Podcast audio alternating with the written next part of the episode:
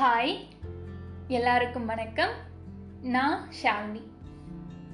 பொதுவாக நம்ம எல்லாருக்குமே ஏதோ ஒரு விஷயத்தில் குட்டியாக ஒரு சென்டிமெண்ட் இருக்கும்.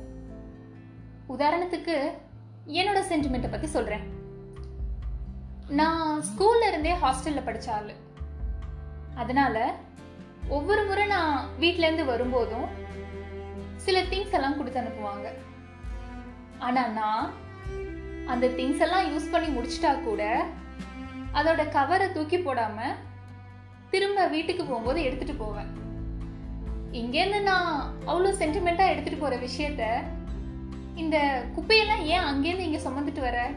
அப்படின்னு அப்பாவும் அம்மாவும் ஈஸியாக முடிச்சிடுவாங்க. ஸோ இந்த மாதிரி நம்மள நிறைய பேருக்கு நிறைய விஷயங்கள்ல சென்டிமெண்ட் இருக்கலாம்.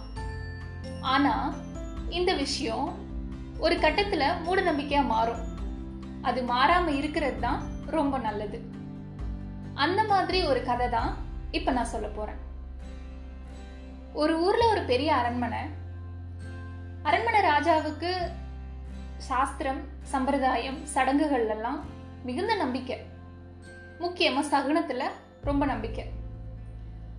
ராஜாவோட பல்ச தெரிஞ்ச ஜோஷியர் அவரை வச்சு நல்லாவே சம்பாதிச்சுக்கிட்டு இருந்தாரு.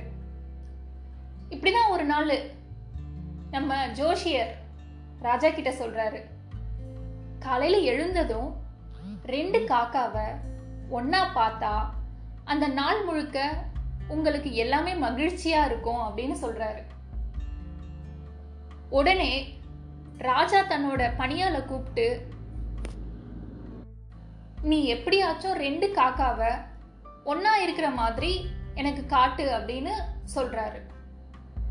பணியாலும் தினமும் காலையில எழுந்து போய் ஊரெல்லாம் தேடுறாரு. எங்கேயுமே காக்கா கிடைக்கிறது இல்ல திடீர்னு ஒரு நாள் ரெண்டு காக்கா ஒன்னா இருக்கு.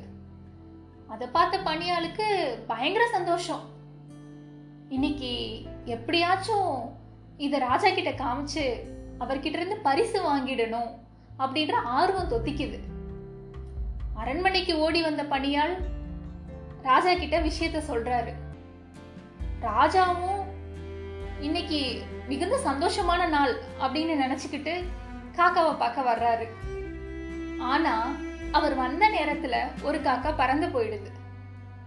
மீதி இருந்த ஒரு காக்காவை பார்த்த ராஜாவுக்கு பயங்கர கோவம். பணியாள் என்னை இப்படி ஏமாத்திட்டானே அப்படின்னு இவனுக்கு பத்து கசையடி கொடுங்க அப்படின்னு உத்தரவிடுறாரு. கசையடிய வாங்கின பணியாளுக்கு சிரிப்பு தாங்கலை. அவர் சிரிக்கிறத பார்த்த ராஜாவுக்கு இன்னும் கோவம். நீ எதுக்கு சிரிக்கிற? அப்படின்றதுக்கான காரணத்தை இப்ப நீ சொல்லலைன்னா இன்னும் உனக்கு எக்ஸ்ட்ரா பத்து அடி விழுகும் அப்படிங்கிறாரு. அதுக்கு பணியாள் சொல்றாரு இல்ல நான் தான் ரெண்டு காக்காவை பார்த்தேன். என்னோட நிலைமையை நினைச்சு சிரிச்சேன்னு சொல்றாரு. ஸோ இந்த மாதிரி தான் நிறைய பேர் மூட நம்பிக்கைகள்ல மூழ்கி இருக்கோம். அதுலேருந்து கொஞ்சம் கொஞ்சமாக வெளியில் வருவோம். நன்றி வணக்கம்.